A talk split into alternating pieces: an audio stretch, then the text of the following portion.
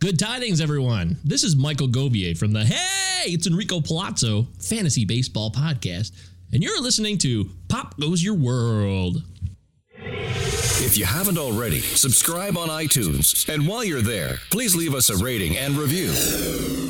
And now it's time for our feature presentation.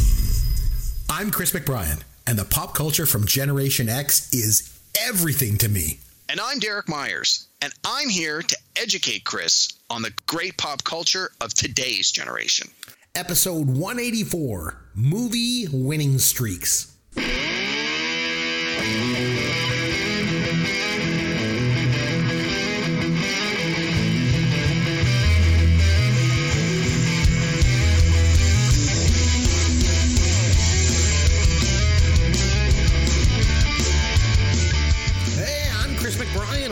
Derek Myers, and this is Pop Goes Your World, the pop culture podcast for the generations. Derek, how are you, my friend? Good, Chris. How you doing tonight? Oh, good, good, good, good, good, good. What's new and exciting in the world of pop culture for you, my friend? Well, I've been uh, been pretty busy uh, with my work. I'm coming up to summer vacation, so as is always the case, when you're going to go on vacation, you got to put in a little extra hours to make things run smoothly while you're away. And so I haven't had a lot of time to do pop culture stuff because I've been busy with work. But I did have an opportunity to revisit one of my and one of your all-time favorite movies Oh, ever, yeah. Raiders of the Lost Ark. Oh, you watched Raiders of the Lost Ark last week?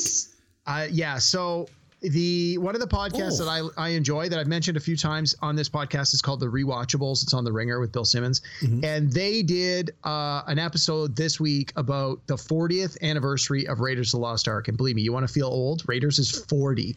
So I, I heard them. I listened to their episode. I loved it. Uh, they did a great d- deep dive of the movie, and I was like, I got to go back and watch this movie again. So I sat down and I enjoyed it again for geez, if if the over and under was 50, it's got to be over. Yeah. And uh, yeah, it, this movie, you know, there are some movies that people would say are perfect. This to me is v- probably on that list. It is a perfect movie, or it is very close to being a. There is perfect not movie. there's not a single flawed scene, line, moment in that movie. It's perfect.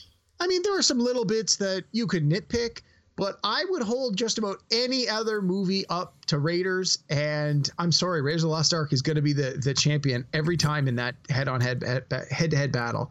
So yeah, it, it was it was a fun, enjoyable revisit of a movie I love, a movie that I've seen many times.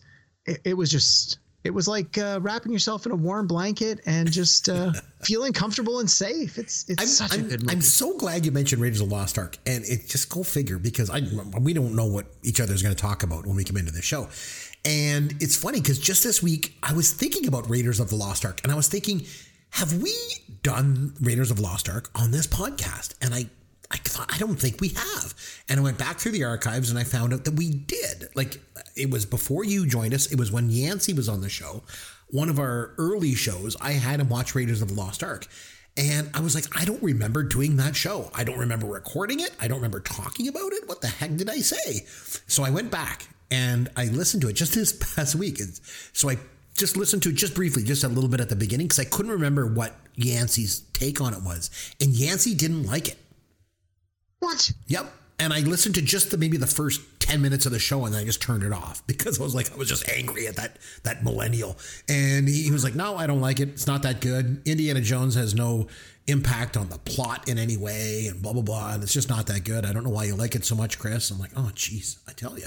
So wow. Go figure. I just he's just totally wrong. So anyway, just funny that you mentioned Raiders of Lost- Raiders of the Lost Ark and I was just kind of went through that this week. So Well, I, I do remember one of your very first shows, like probably in the first 10 episodes, one of mm-hmm. your earliest top five lists was uh, top five best opening sequences in a movie. Mm-hmm. And mm-hmm. I remember you and I spoke about it when you would just, and you, and you was like, yeah, there's our topic. And I said, oh, you've got to have Raiders of the Lost Ark in there. He's like, you said, like, don't worry, that's in there. And I think it was either your number one or your number two. number one, baby. Yep. Uh, yeah, it's it, again, it's it's so good. And, and then just like you, I thought maybe we should do that as a movie review. And I'm like, nah, it's just gonna be two guys gushing about their favorite movie for 90 mm-hmm. minutes. Who wants to hear that? Like, just go watch the movie. Yeah. So Exactly. anyway, So- so, uh, in addition to that, mm-hmm. I did have a chance to see a documentary. For 40 days and 40 nights, he watches documentaries. He likes to learn about the world. It's Derek's Documentaries. Derek's Documentaries. Ken Burns must be your favorite director of all time because you watch a lot of documentaries. I, I've never watched anything by Ken Burns, but I am aware of his work. Man, what about ba- have you not seen baseball? You're a baseball sport? fan. You're a baseball fan, right? I mean, not like me. I mean, Eh, like I'm a you know, diehard baseball fan. But um, the he, Ken Burns did a documentary called Baseball, and it's in, it's in nine different segments in the nine innings, right from the inception, like the, the when the, the game was invented through the Negro leagues, and like all the way, and then it ends in um, 1992 when the Blue Jays won the first World Series that they won, and oh. It's so good. Ken Burns documentaries are really, really good. That's his best one by far, I think. But Well, I, again, I'm familiar with his work. I, I've just never sat down to watch them, and I probably will at some point, but Yeah. just not yet. oh, so what documentary did you watch then? If it wasn't Ken Burns, So, as I mentioned a couple of weeks ago, uh, the A and E channel is doing a series of biographies about professional wrestlers, wrestlers who were big in like the 80s and 90s. yes, yeah. You mentioned Stone And- Cold Steve Austin. I think. Yeah, that was the first one I did with Stone Cold Steve Austin. That was a little bit after my time. I'm more Yeah. like an '80s Hulk Hogan kind of guy, but okay. Yeah, and so I there was five or six or seven episodes, and there's still a couple more coming. I saw previews for a couple more coming up this week, and so I had a chance to watch a few of the ones that I had on my PVR. So I watched uh, the one on the Ultimate Warrior, not a wrestler I was really at all familiar with, so that was totally brand new to me. And the other one was on the wrestler who went by the name Mankind. He's no his real name is Mick Foley. And That was a wow, bit after my time too. He was Yeah. weird and like yeah. yeah, the Ultimate Warrior one was, you know, it, it didn't surprise me. It was like it talked about his life and how he was, you know, a, a young kid and he and he got picked on and he was left out and then he got into bodybuilding and then he got into wrestling and then he, you know, had this huge ego and then he got into like talk radio and it's just like you, as you're watching it, you're like, oh, okay, this makes sense that this was this guy's next step based on what you're seeing. Right. And and that's and he was the champion. He was the champion of the wrestler for one point. Like he beat Hulk Hogan and had the title. So like he was a big deal in his day. But again, I didn't really know much about him, so it was interesting. But the one on Mick Foley was really fascinating. Like this guy. This guy made his bones by being the punching bag. Like he he He was a jobber, made every a jabroni. he, he made everybody else look good, Mm-hmm. and it turned out the guy is quite intelligent and he was a really good storyteller and he was really good at help coming up with like the the storylines for the wrestling and he had a couple of different personas and he was always willing to to do a more dangerous thing in and out of the ring and uh, I, again, I'd sort of seen little bits and pieces of his life over the years. There've been a number of specials and biographies and such, but this was this was just fantastic. Like this guy's life is is just incredible, and he's he's written. Uh, there's been a couple of books written about him, one of which he wrote himself, and then he's gone on to do like children's books and stuff now, and uh, and he was doing like crisis counseling for years after he got out of wrestling. It's like this guy is just he's got so much to offer, and and just anyway, it's it's it was fascinating, and they were both they were both quite good. The Mick Foley one especially was quite good. So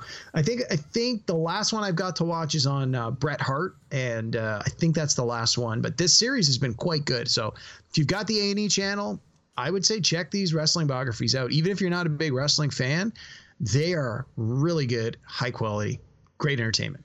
Oh man, I tell you know now you got me thinking because you mentioned mankind started off as a jobber, you know, a guy that just get beat up, right, and you know make the other guys look good. There was some he- really Cactus Jack was his his persona when he first started. Cactus Jack. That was who he started out as. Yeah.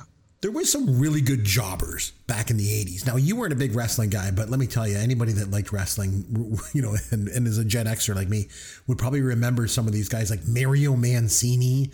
And I remember Barry O.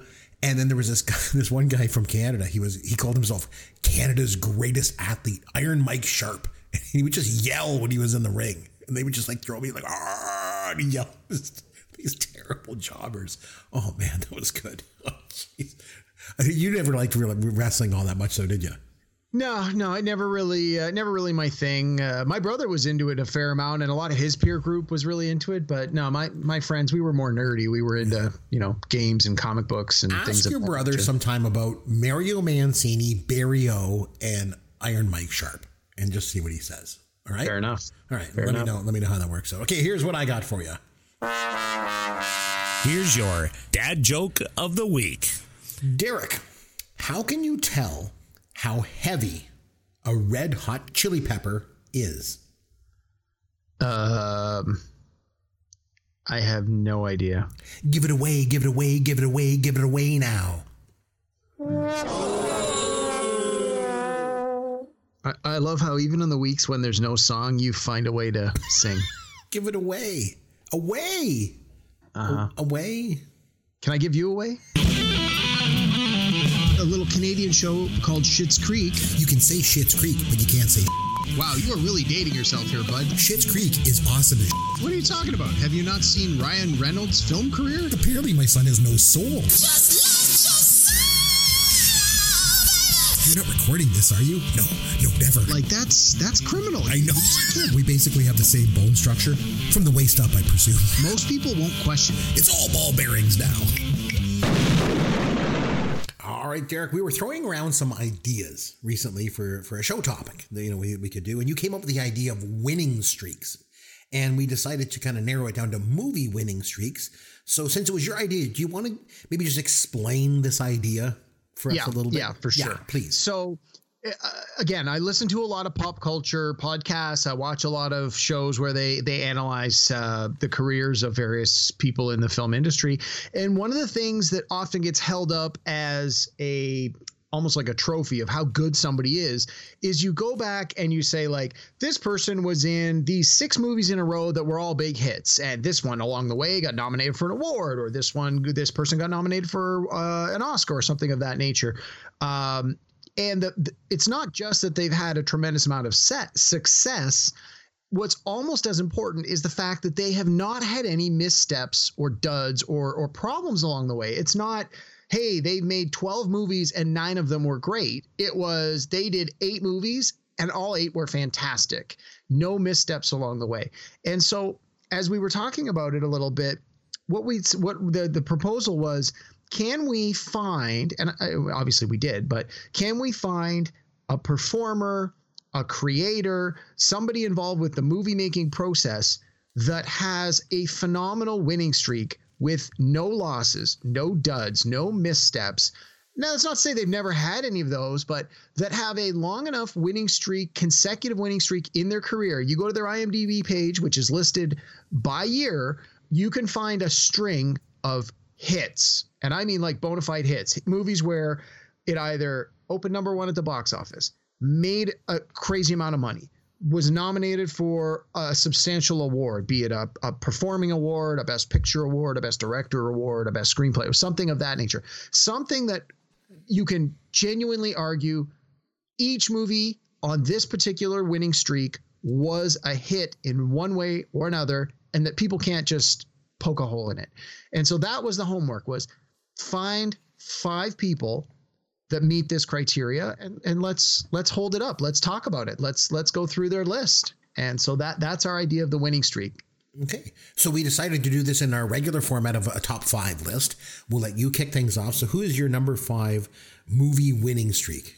Who did you go? So I, I want to do an honorable mention before we get into the list. Yeah, I got okay. a couple too. There's so many. Okay. Yeah, and, I mean this this this topic is a good topic when you start to think about it. Like there's a mm-hmm. lot to choose from.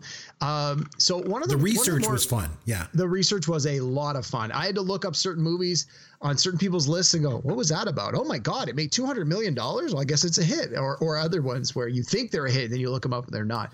So one of the people that I instantly wanted to put on this list but unfortunately didn't quite make the cut was Amy Adams. So I had you watch the movie Arrival mm-hmm. with Amy Adams. I know you didn't really care for no, it, but I think it's fantastic. It's yeah. still, in my mind, it's still one of my favorite movies. Amy Adams has been nominated for an Academy Award six times in her career. She is a gifted performer. And I'm looking at her IMDb and I'm like, perfect. I found a stretch. Unfortunately, there's nine, eight, eight or nine movies here, and there's one dud in the middle. And if there wasn't, she would be the perfect example. So for her, from 2008 to 2012, I'm going to leave out the dud, but she has the movie Doubt, where she's nominated for an Oscar, Night at the Museum, that grosses $400 million, Julie and Julia, which grosses 130 million, and Meryl Streep gets nominated for an Oscar. The Fighter, which she gets nominated for an Oscar. The Muppet movie makes 165 million. A movie called On the Road, which was nominated for the Palme d'Or uh, Best Movie at the at the Cannes Film Festival, and then in 2012 she does The Master, where she's again nominated for an Oscar. So this eight uh, this five year stretch is phenomenal. Unfortunately, right in the middle of there, she made a movie called Leap Year, which bombed. So unfortunately, her streak got interrupted by a misstep. Otherwise, she would be a perfect example of exactly what we're talking about. So I felt she deserved an honorable mention, even though she didn't quite qualify given sort of the rules we're working with. Okay. So so who do you go with for your number five then? Okay, I was gonna say, do you want to do your honorable mention? Um, I have a couple, but I don't want to. I don't know. Again, we don't share our lists, so I don't know who your lists are. So I don't know okay. if I should mention them now or later. What do you think? okay, think? Okay, okay. Well, why don't you do yours later? Because uh, I figured with mine, I knew Amy Adams being a more recent performer was less likely to be on your list. you, you think? yeah, I do. Okay. Okay. So my number five, I, I, let me tell you, for the most part on this, mm-hmm. my first two are textbook answers all the way. And I just wanted to get them right out of the way. Otherwise, you would know who my top picks were. So my number five, winning streak, Eddie Murphy. Oh, that's a good one. Yeah. Yeah. And we've talked about this before, so I don't think we have to dwell on it mm-hmm. too much. So from 1984 to 1992, I'm just going to read you the list. See, I, I, thought of him, but there was a dud in I, there. I thought, but go ahead. Well, okay, and I'll tell you why I mm-hmm. why I think we're still good. Beverly Hills Cop, The Golden Child, mm-hmm. Eddie Murphy Raw, the stand-up com- comedy, Beverly Hills Cop 2, Coming to America, Harlem Nights, Another 48 Hours, and then Boomerang, maybe, maybe not, depending on who you're talking to. So, mm. of those eight movies, the first seven all opened at number one the week they came out. So even though The Golden Child may not have been the best movie and people may not have loved it, it was number one for five weeks. It made a ton of money. Good Harlem point. Nights, another Good one that point. had sort of a you know a more selective audience. It opened at number one. Uh, you know, the, Eddie Murphy, as we talked about in in the, I think when we did our Beverly Hills Cop uh, uh, episode in the '80s, he ruled. He could oh, do yeah. no wrong. And this is this is the example. Like he he is absolutely when it comes to winning streaks, this this mid 80s to early 90s, just his run is phenomenal. And although into the 90s he starts to make we'll say some questionable choices. I think he's he you know it's you you do movies to get a paycheck or you you take on someone's project because you owe someone a favor or whatever. Again, I don't know if those are the reasons that he made some of these movies, but he had a few missteps in there along with some fantastic movies. I mean, the Nutty Professor movies were in there, um, but this this run in particular is just phenomenon. So uh, my number five pick for the winning streak is Eddie Murphy. I I'm really surprised because uh, like I mean he he deserves to be on your list and I thought you were going to go with more earlier in his career. So you went a little bit later into the 80s. I thought you meant you were going to go right from the get-go and right from the get-go he was in 48 hours in Beverly Hills Cop but then he did Deal of the Century and that was a dud. Otherwise, he would have had a, like more of a streak, you know, with things like trading places and stuff like that. But uh, yeah, and best defense was early as well. Like yeah, there was a few at the yeah. beginning where it was a little bit of a rocky start, but or yeah, best defense. I was what I say, deal of the century. That's what I meant. Yeah, best defense yeah. was the one I was thinking of. Yeah, yeah. So uh, yeah, that's good. okay, um, my number five. I'm going to go with Meryl Streep. Oh, okay? good pick not only one of the most celebrated actresses of her generation, obviously, but she's probably one of the greatest actresses that ever lived. And if you look back for a stretch there in like the late 70s into the early 80s, like she could do no wrong. Not, not that she's ever made a real stinker of a movie anyway. I mean, I don't I don't personally care for Mamma Mia, but I, you can't really call it a stinker. I mean, it made a lot of money. Yeah, people went to see it. and it, a sequel. Right? It got a sequel, yeah. right? So, um, but if you're if you're talking about a streak of really strong movies and really really good performances, I think Meryl Streep is the person I want to start with. So not only did she have a great winning streak, it was a winning streak right from the get go because her first major role in a movie was in 1978's The Deer Hunter, which won Best Picture and was nominated for nine Academy Awards, including one for her, you know, for Best Supporting Actress. Now, she lost to Maggie Smith uh, for California Suite. Oh, by the way, Derek. That year, Maureen Stapleton was also nominated for Interiors. She was the one from Johnny Dangerously. Remember, I mentioned last the other oh, week, yes. and you never yes, heard yes, of her. Yes, never but heard of her. Anyway, uh, Meryl Streep. So she follows up the Deer Hunter with The Seduction of Joe Tynan in '79, Manhattan with Woody Allen and also in 79, Kramer versus Kramer again in 79, which she won Best Supporting Actress for, and then The French Lieutenant's Woman in 1981, nominated for Best Actress. Katharine Hepburn won for On Golden Pond. So good. Um, and then in 1982, Meryl Streep was in two movies Still of the Night with Roy Scheider and Sophie's Choice. And she won the Best Actress Oscar for that one. And then she followed up with Silkwood in 83, where she was nominated for Best Actress again. She lost to Shirley MacLaine for uh, Terms of Endearment. Any way you slice it, that is one hell of a streak for Yeah. any actor, especially at the beginning of a Hollywood film career. So my number five was an easy one. It was a slam dunk, and it was Meryl Streep. Nice. Yeah, a lot of those early movies she was in, I'm just not familiar with. So I'm glad you. I'm glad you. Uh, I figured you were going to sort of cover some performers in that 70s, 80s. It's kind of my that- thing. you know? Yeah, yeah. And I, I looked honestly, I looked at Meryl Streep because again, you know that she's going to have this gigantic winning streak, but especially in her early career, I just I'm not as familiar with a lot of those movies. So I thought, I think Chris is going to put her on his list, and sure enough, you did. So I there we go. She got she got recognized. She got her due. Oh, she was All right. Okay, you're number four. What do you got? My number four is the ultimate textbook answer. Mm-hmm. In fact, it, it's kind of hard to not have them at number one, but I think it's more fun to just get my two textbook answers right out of the way. Mm-hmm. So my number four textbook answer for for best and longest streak is Tom Hanks. Yes, Like, that's a good okay. one. Yeah. So we're, t- we're I'm gonna this is a 20 year span from 1992 to mm-hmm. 2002. Okay, mm-hmm. I'm gonna read you through 14 movies in a row without a stinker. Along the way, he gets nominated for a Best Actor in a Leading Role four times, wins it twice in back to back years. Mm-hmm. There, you know, at this point, he can do no wrong. Like, okay, so let's start. 92, he does A League of Their Own, the baseball movie. 1993 to sleep with Sleepless in Seattle. 1993 also he does Philadelphia, wins the Oscar. 1994 he does Forrest Gump, wins the Oscar. Okay, so in back-to-back years he gets nominated twice, he wins twice. At this point he's writing his own ticket. He can do whatever he wants. He decides to do Apollo 13, which is a passion project. He does uh, does that great big you know superstar blockbuster hit then he goes on to do toy story the voice of woody in toy story which you know that's that's always a risk about am i going to do a how's his voice work going to go but you could argue that that you know changed his career in the most positive way it opened up Tom Hanks to a younger audience uh, who would grow up to to you know to love him as Woody. Uh, then he goes on to do that thing you do, which he, if I remember correctly, wrote, directed, and produced as well as starred in. He does Saving Private Ryan in 1998, where he gets another Oscar nom. Moves on to You Got Mail, going back to that rom com thing. Does Toy Story 2, back to there. Green Mile, 1999. Mm-hmm. Castaway in 2000. He gets nominated again, carries an entire movie where it's just him on the screen for the better part of an hour. Mm-hmm. Like, there's not many people that could do that. 2002, he does The Road to Perdition and Catch Me If You Can. Catch Me If You Can, uh, obviously a big hit. Road to Perdition, a little less so, but it does get a lot of critical acclaim. And uh, in that 20 year span, like that's 14 films.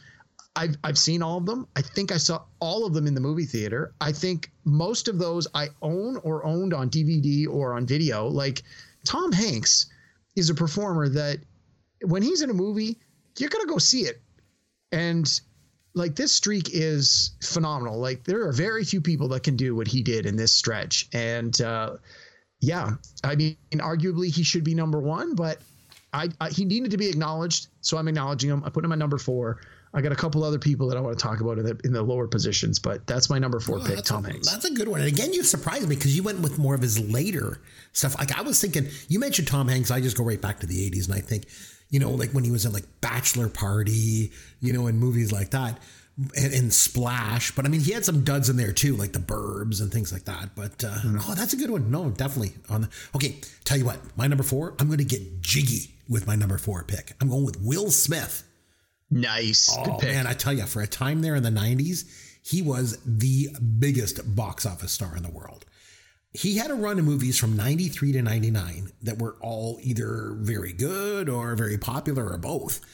And it really, it all started with his um, with his debut in Six Degrees of Separation. oh, in he was so good in that. Oh man, oh man! I, you know, he's known for being this like big time action star, but this guy is also a really talented actor. And and if if all you know him for is the big ball blockbuster movies, I would say go back and watch Six Degrees of Separation because he was really, really good. really good. He was Oh, really God. good. There was there were, I remember there was discussion about him getting an Oscar nomination for that. He, should've. didn't, but Yeah, he should've but I remember there was a. Yeah. lot of people saying he got snubbed. It was like, well, he's young, he hasn't put in Mm. his dues, and he maybe he's a flash in the pan. And it's like, no, that was just a glint of what was coming. Yes, I agree. So then he followed up that with Bad Boys with Martin Lawrence in 95. Independence Day was the biggest blockbuster of 96. So much money. Oh, God. And Men in Black was huge in 97. Enemy of the State came out in 98. And then Wild Wild West came out in 99. Now, you could argue that Wild Wild West was crappy, but it made a boatload of money. Oh, and it had a a, ridiculous song. I love the song in it. So, Yeah. Uh, oh man, when I used to DJ at the bar, I used to sing along to that song all the time when I played.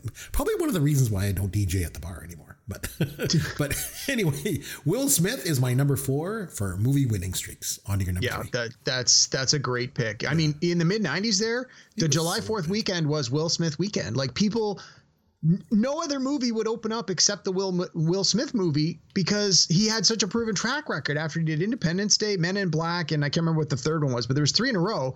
Where it's like, or maybe it was Bad Boys before that. It was like boom, boom, boom, and it's like, okay, we're putting out a Will Smith movie on July Fourth weekend next year. Everyone else was like, okay, we're gonna, we're just gonna step out of the way and give it to him. Like, he was he was the man. I mean, he's still the man, but he was the man in the '90s. That is a great pick. yeah. Okay, number three. All What do you got? My number three, Yes. Sandra Bullock. Oh, wow. I find that uh, often on our lists, the ladies don't get enough due. So I wanted to make sure that I had a, a strong female performer on this list. And as we mentioned at the top, I thought Amy Adams was my lock until I, I realized she had a little misstep in there. But Sandra Bullock has a phenomenal run from 2009 till now. With maybe a slight stumble, but I would we'll, we'll get to that. So obviously she's proven that she can uh, she can be a movie star. She's proven that she can carry movies. She's she uh, you know she's in Speed with Keanu Reeves in the in the early '90s or mid '90s, and like it's a huge movie. She starts doing a bunch of rom coms, and she does you know a couple of she does like the Net and a couple other things that are not great, but they make okay money. But she's got a screen Congeniality, I think. And one uh, yeah again yeah so it's like she's sort of finding her footing and every time she does a movie they're making money. And uh, you know she's a good performer and she's easy on the eyes. And so people are going to see her. Then in 2009 she does the blind side.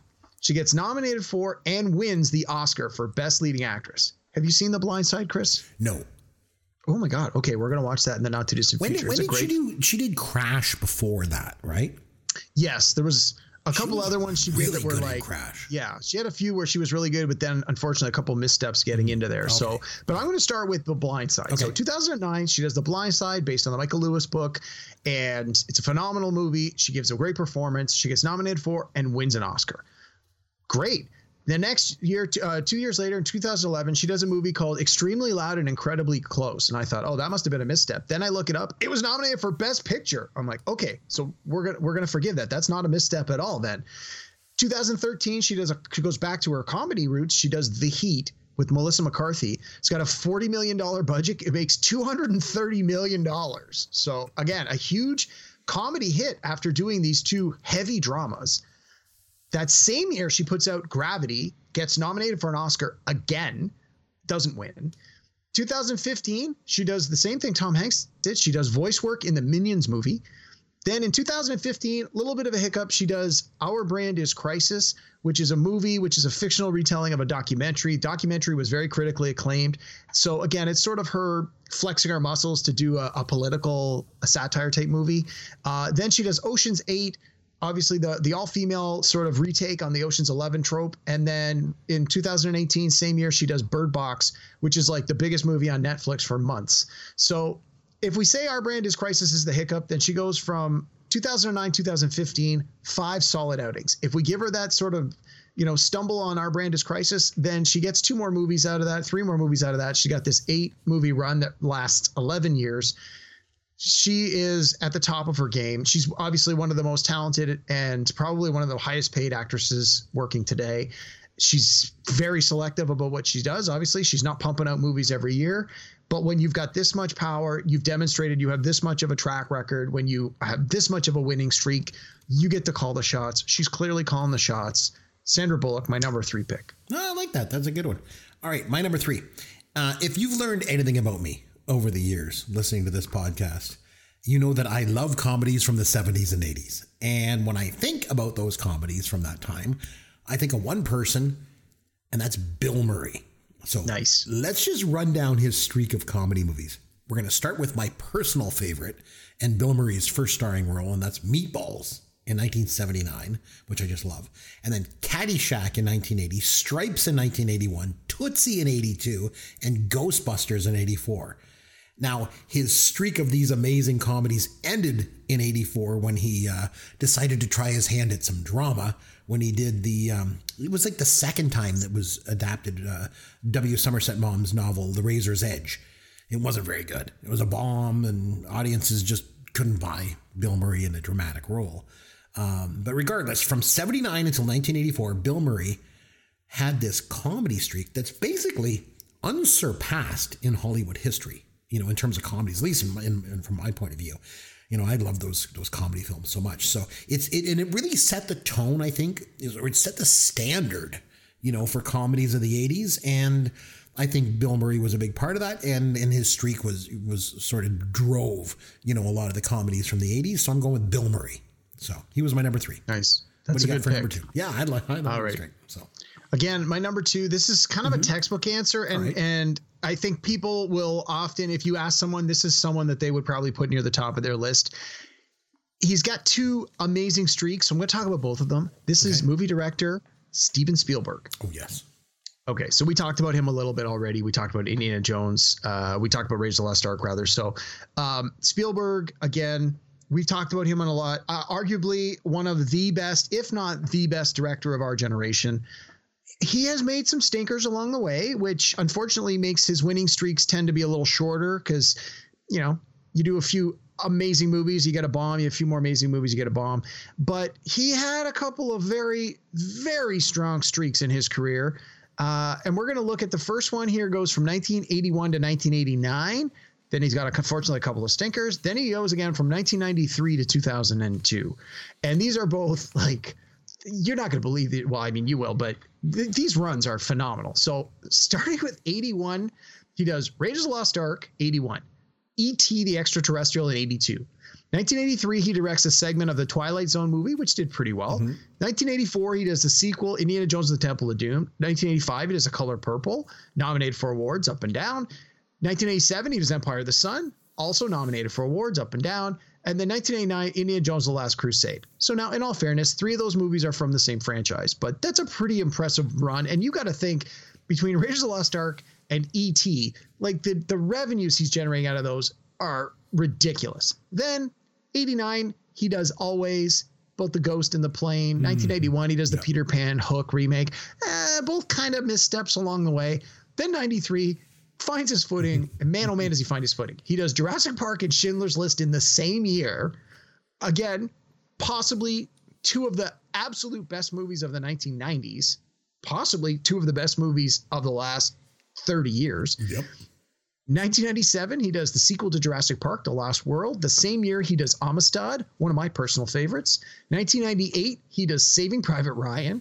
2001, AI Artificial Intelligence. 2002, Minority Report with Tom Cruise and Colin Farrell. And 2002, same year, Catch Me If You Can with his friend Tom Hanks and with Leonardo DiCaprio. Like that is an impressive run on its own right. But the fact that this is now his second winning streak run over the course of what's this 20 20 years, 21 years, like that is like I can't it's it's phenomenal. This guy knows what he is doing. He he is obviously at the top of his game and has been for 20 years. Like that is a winning streak if you're ever going to have one. So Steven Spielberg arguably could be number 1. Yeah. I'm I got him as number 2. If it wasn't for 1941, too, you could have went, went right from Jaws and From Jaws. and, and Close, Close Encounters, Encounters. and Raiders of the Lost Ark and like, oh, jeez, just 1941 was so awful. Like it was so Yep. bad. All right, number two, uh, I'm going to go with Harrison Ford. Okay, one of the highest grossing actors of all time. And for a, spe- a span of like five years in the early 80s, he was in some of the greatest films in the history of Hollywood, at least in my opinion. So we going to start with 1980. So there was obviously The Empire Strikes Back, you know, and then he followed that I've up with that. Raiders of the Lost Ark in 1981, Blade Runner in 82, Return of the Jedi in 83, Indiana Jones and the Temple of Doom in 84, and finally Witness in 1985. Like, just so good. Oh That is a strong God. outing. That is a very strong outing. Yeah, the- honestly, I, I was going to put him on my list, but I was confident you were going to have him on yours. Yeah, Well, go the, ahead. The thing is, like you mentioned, like it's such a strong run. But not only is it is it such a strong run, the thing that sets him apart, at least for me, not only did he star in such like iconic and important films, but they were all so different. Like a lesser actor would have been forever typecast as Han Solo. Yeah. Not him. You know, he was equally believable as Indiana Jones, Rick Deckard, and John Book. And that is no easy task for any actor to do. So, not only did he create some amazing characters, this was just an amazing streak of movies. So, he clocks in. And he was two for nominated for an Oscar for Witness, wasn't he? Yes, he was. He was. His only Oscar His nom. only Oscar nomination ever. Yep. Yeah. No, that's that's an impressive run. God, that was good. some of the best, some of my favorite movies. Like, what an act! And like I say, just he's so different in all of them. Like, he, but the thing is, he's still Harrison Ford in all of them, but he's different. Like, if you watch Witness and you watch Star Wars back to back, you don't even really acknowledge that it's the same guy. Like, it's like those are different characters. Like, it's just that's incredible. Like, uh, he's oh, he's good. Okay, Hey, and I I've watched Empire Strikes Back and Raiders of the Lost Ark like in the same weekend, and it's exactly your point. You that you you do not believe Mm-hmm. Don't that even- that's the same guy. Yeah, I mean, there's think it. certainly a little bit of his personality comes through, and that's part of what we love about him. But yeah, But no, but you don't watch Raiders and go, hey, that's Han Solo. No, it not at never, Even you watch Witness. At no point in the movie Witness do I even ever even does it even creep into me that I think that's Han Solo or that's uh, Indiana Jones. No, it's John Book. that's a pretty incredible thing to pull off. So Harrison Ford, number two. Already your number one. I'm dying to know who you got for number one. All right. My number one is uh, so this is the second time that this person has made the number one on my top five list. Any guesses? Nah, don't bother guessing. I'll just tell you. Number one, director David Fincher. Oh, of course. You So David he was number one on my uh, my directors, and he's number one for my winning streaks. And essentially, he has not had any duds on his resume when it comes to movie making. He's done some TV stuff where there's been maybe a few hiccups, but we're talking about the movies. So I'm going to read you. he- He's got how many is this here? Eight, nine movies from 19, starting in 1992 until today. Uh, well, 2020. Now, in all fairness, in the last few years, he hasn't worked as frequently. And I think that's partly why his streak is as strong as it is, is he's very selective about the kind of movies he wants to work on. He's very selective about taking on projects.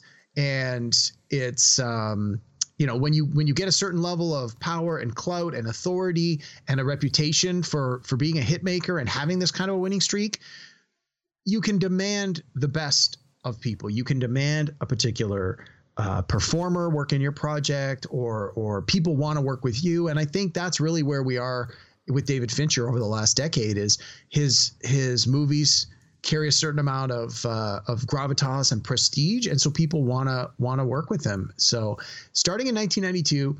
His first feature film is the third movie in the Alien franchise. So this arguably is his only real misstep, but the movie made a ton of money. So you had Ridley Scott, who did the first Alien movie, and James Cameron, who did the second Alien movie. You know, whoever they're bringing in for number three, it's got some pretty big shoes to follow. Unfortunately, he doesn't carry it as well as you might have hoped.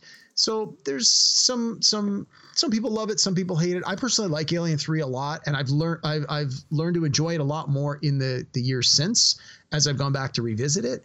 So let's, for argument's sake, just take that one right off the list. So then we move to 1995. He's got Seven with Brad Pitt and Morgan Freeman. Phenomenal movie. It's it becomes a video sensation.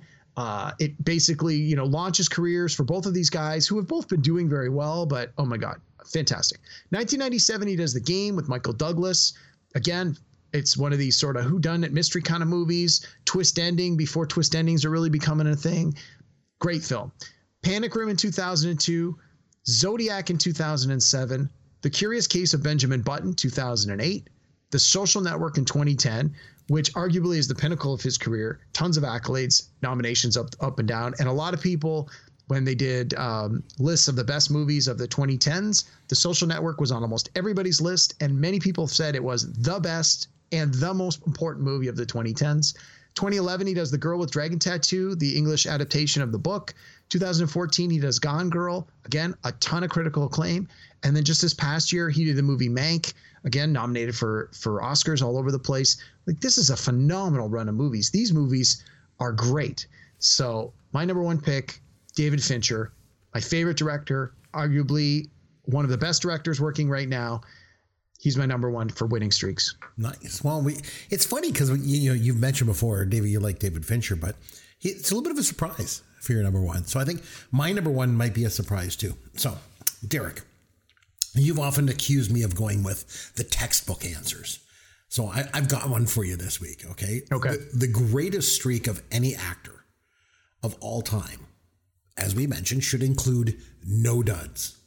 Right. Right no bad movies, no vanity projects. So uh, the thing is, if what if I was to tell you that there was an actor that every single movie that he was ever in was so good that every single one of those movies was nominated for an Academy Award for Best Picture. Because this be, person that's impressive. This person exists, and his name is John Cazale. Okay. Nice. Now, I don't know if, you, if you're familiar with his work or not, or if you're familiar with him at all, but he started acting in movies by appearing in The Godfather in 1972, which was obviously nominated for Best Picture. Yep. And then he went on to appear in Coppola's next film, which was The Conversation, nominated for Best Picture in 74. Same year, also uh, acts in The Godfather Part 2, nominated for Best Picture.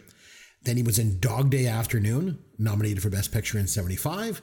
And then he wrapped up his Hollywood career, career with The Deer Hunter, nominated for Best Picture in 78. So he's only appeared in five films in his career, and all five of them were nominated for an Academy Award for Best Picture, with three of them, The Godfather, Godfather Part 2, and Deer Hunter, all taking home the gold for Best Picture. So I think if there was ever a winning streak in Hollywood, for me, it's John Cazale. His entire acting career is just a winning streak. That's all it is. So he's number one on my list. That's fair. That's fair. And now, if I remember correctly, mm-hmm. uh, unfortunately, the reason he stopped working was that he he died at a fairly young age. Right? Yes. He got sick. That's right. Yeah, I seem to remember that. When as soon as you started talking about it, I'm like, mm-hmm. oh, that's the guy who plays Fredo. Yeah, in The Godfather. So yeah, I, I once I realized that's who it was. I, I think I had heard that uh, that before. So I mean, it's it's unfortunate. It's tragic that he he died at such a young age, um, and obviously uh, he was starting a phenomenal uh, film career. But yeah, you're right. You can't really knock that. Uh, five. How do, you, how do you how do you only do five movies and all five of them are nominated for Best Picture? Like it's yeah. incredible. Like you obviously that's it's crazy. That's quite a streak. You mentioned earlier before we go on to our our, our fun segment um, about uh, honorable mentions. I didn't oh, want yes, to mention any because because I didn't want to step on your toes. So sure. so uh, the, really we didn't do too much. I wanted to give um, uh, a shout out to a couple of. I, I, thought about adding directors in. Ultimately, I went with all actors. I was thinking of Spielberg. I was also thinking of Hitch, Hitchcock and Kubrick. But the one that really stood out to me too was Rob Reiner. Rob Reiner had a hell of yes. a run there. Like just yes, that's a good pick. run. You know, right from from Spinal Tap right up. And I wanted to give a shout out to Burt Reynolds too. Between okay. 78 and 82, he had one hell of a streak, you know. And it wasn't until 1983 when he turned down the Jack Nicholson role in terms of endearment. Oh, terms of endearment, because yeah. he wanted to go in and he wanted to start in uh, Stroker Ace. But that, that's when his streak came to an end. But he was a big box office star for a while there. But uh, anyway, so those were some of my. Uh, and another one too that stands out to me too was Dustin Hoffman. If you look at in the '70s, he was in in um, in in Papillon and Lenny and All the President's Men and, and Marathon Man and Kramer versus Kramer and Tootsie. You know, uh, like oh, he was just incredible. And uh, you know, of course, Ishtar one of my favorites. You might say that the streak ended at Ishtar. I would say he kept it going strong because I love that movie so much. But uh, yeah, I don't know. I just overall really, really good picks all around. I thought that we did a good job. So what do you say now we have some Fun with Caveman. All right, we're talking about winning streaks, obviously, this week. So, what I'm going to do uh, for you this week, uh, Derek, I'm going to ask you some trivia questions about winning streaks in Hollywood. Okay. Okay. Okay. And to vary this up a little bit. So, there's a little bit of different stuff going on, but lots of different winning streaks. Okay. And records and all that kind of stuff. Okay. So, this actor holds the record for the most consecutive $100 million grossing films.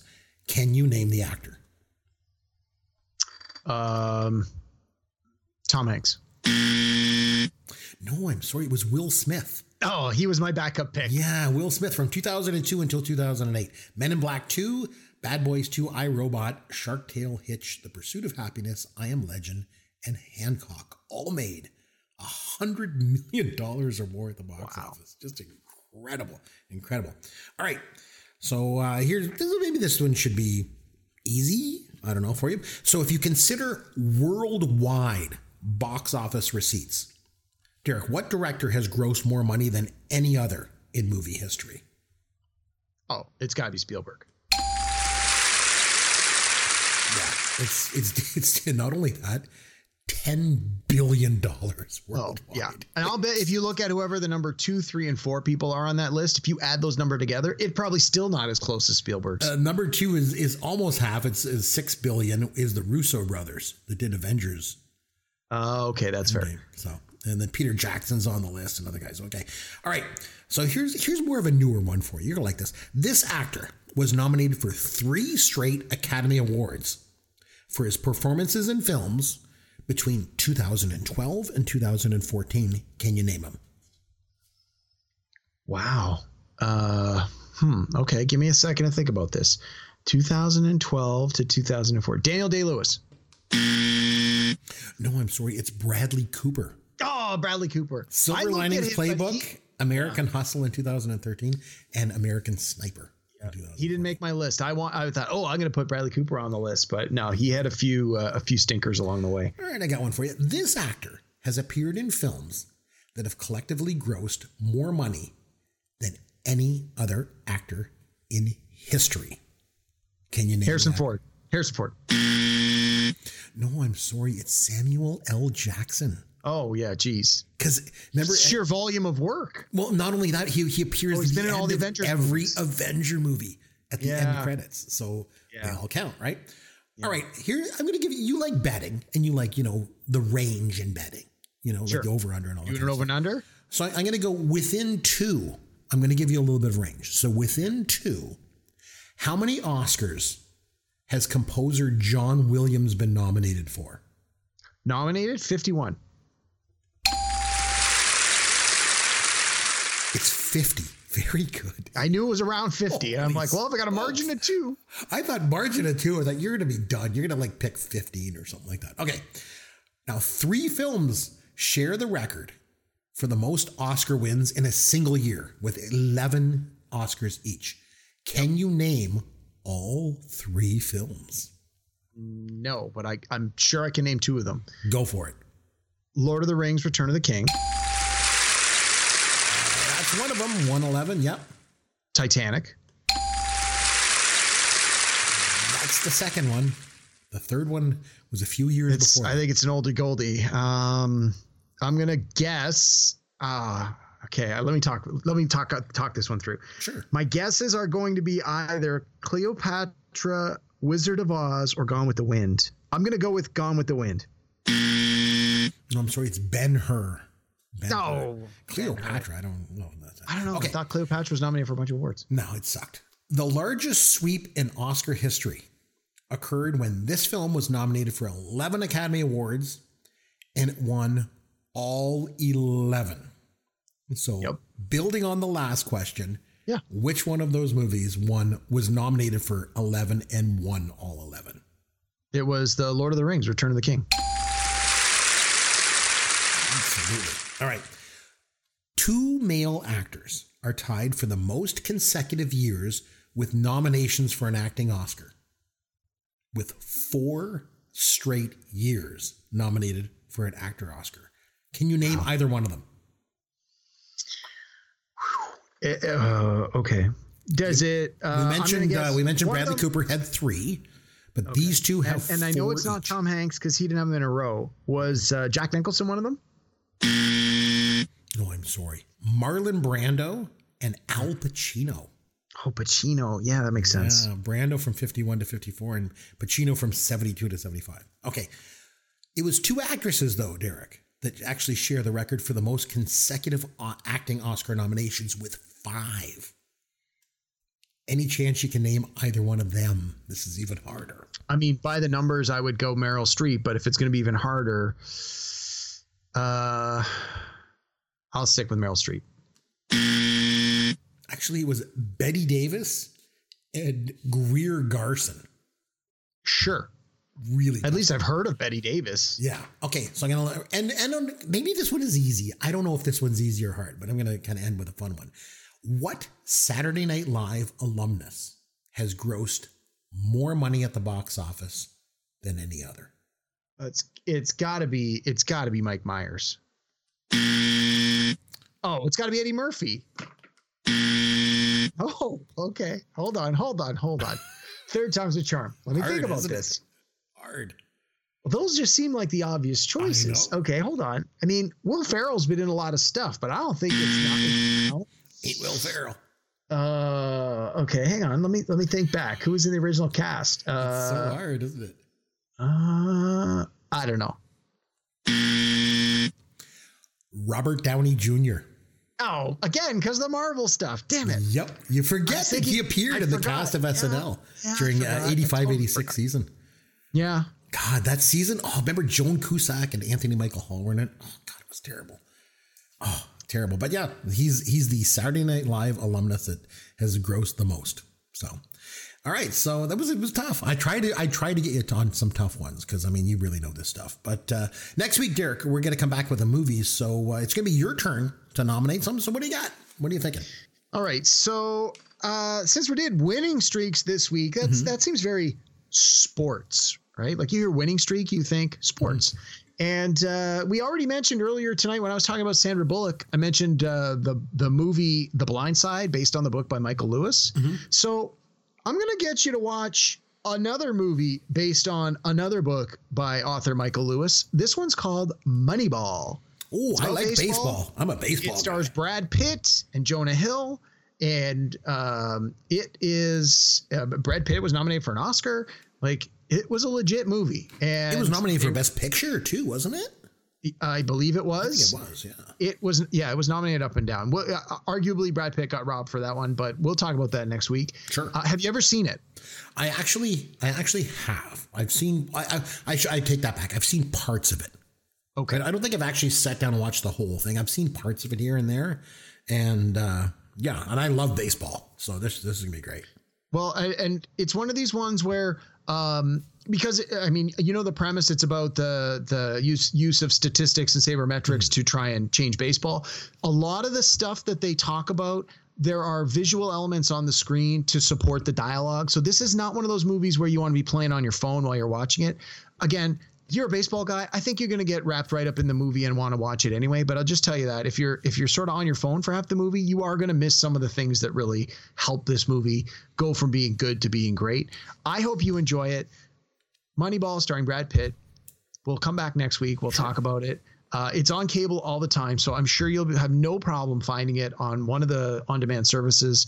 But uh, yeah, I'm I'm looking forward. I've probably seen it a dozen times. I love it. It's been on cable just the last couple of weeks, and I always seem to jump in in the middle, and so I'm looking forward to watching it from the very beginning again. So Nice. I'm sure the two of us can tackle this one, no problem. And like I say, I'm a, I'm a big fantasy fantasy baseball guy, so this would be great for me. So I'm glad to do. It. Well, that. maybe maybe what we can do. Mm-hmm. No promises, but. Yep.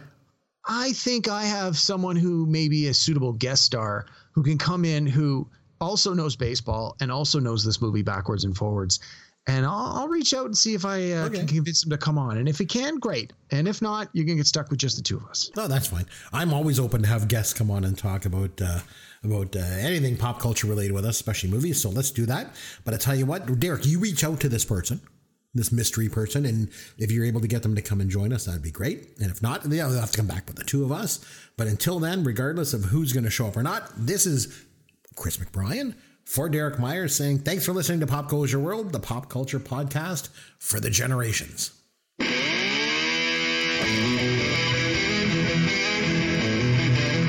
Thanks for listening to Pop Goes Your World. You can contact Chris and Derek at popgoesyourworld.com. Please take a minute and review the podcast on iTunes or wherever you download and listen to the show.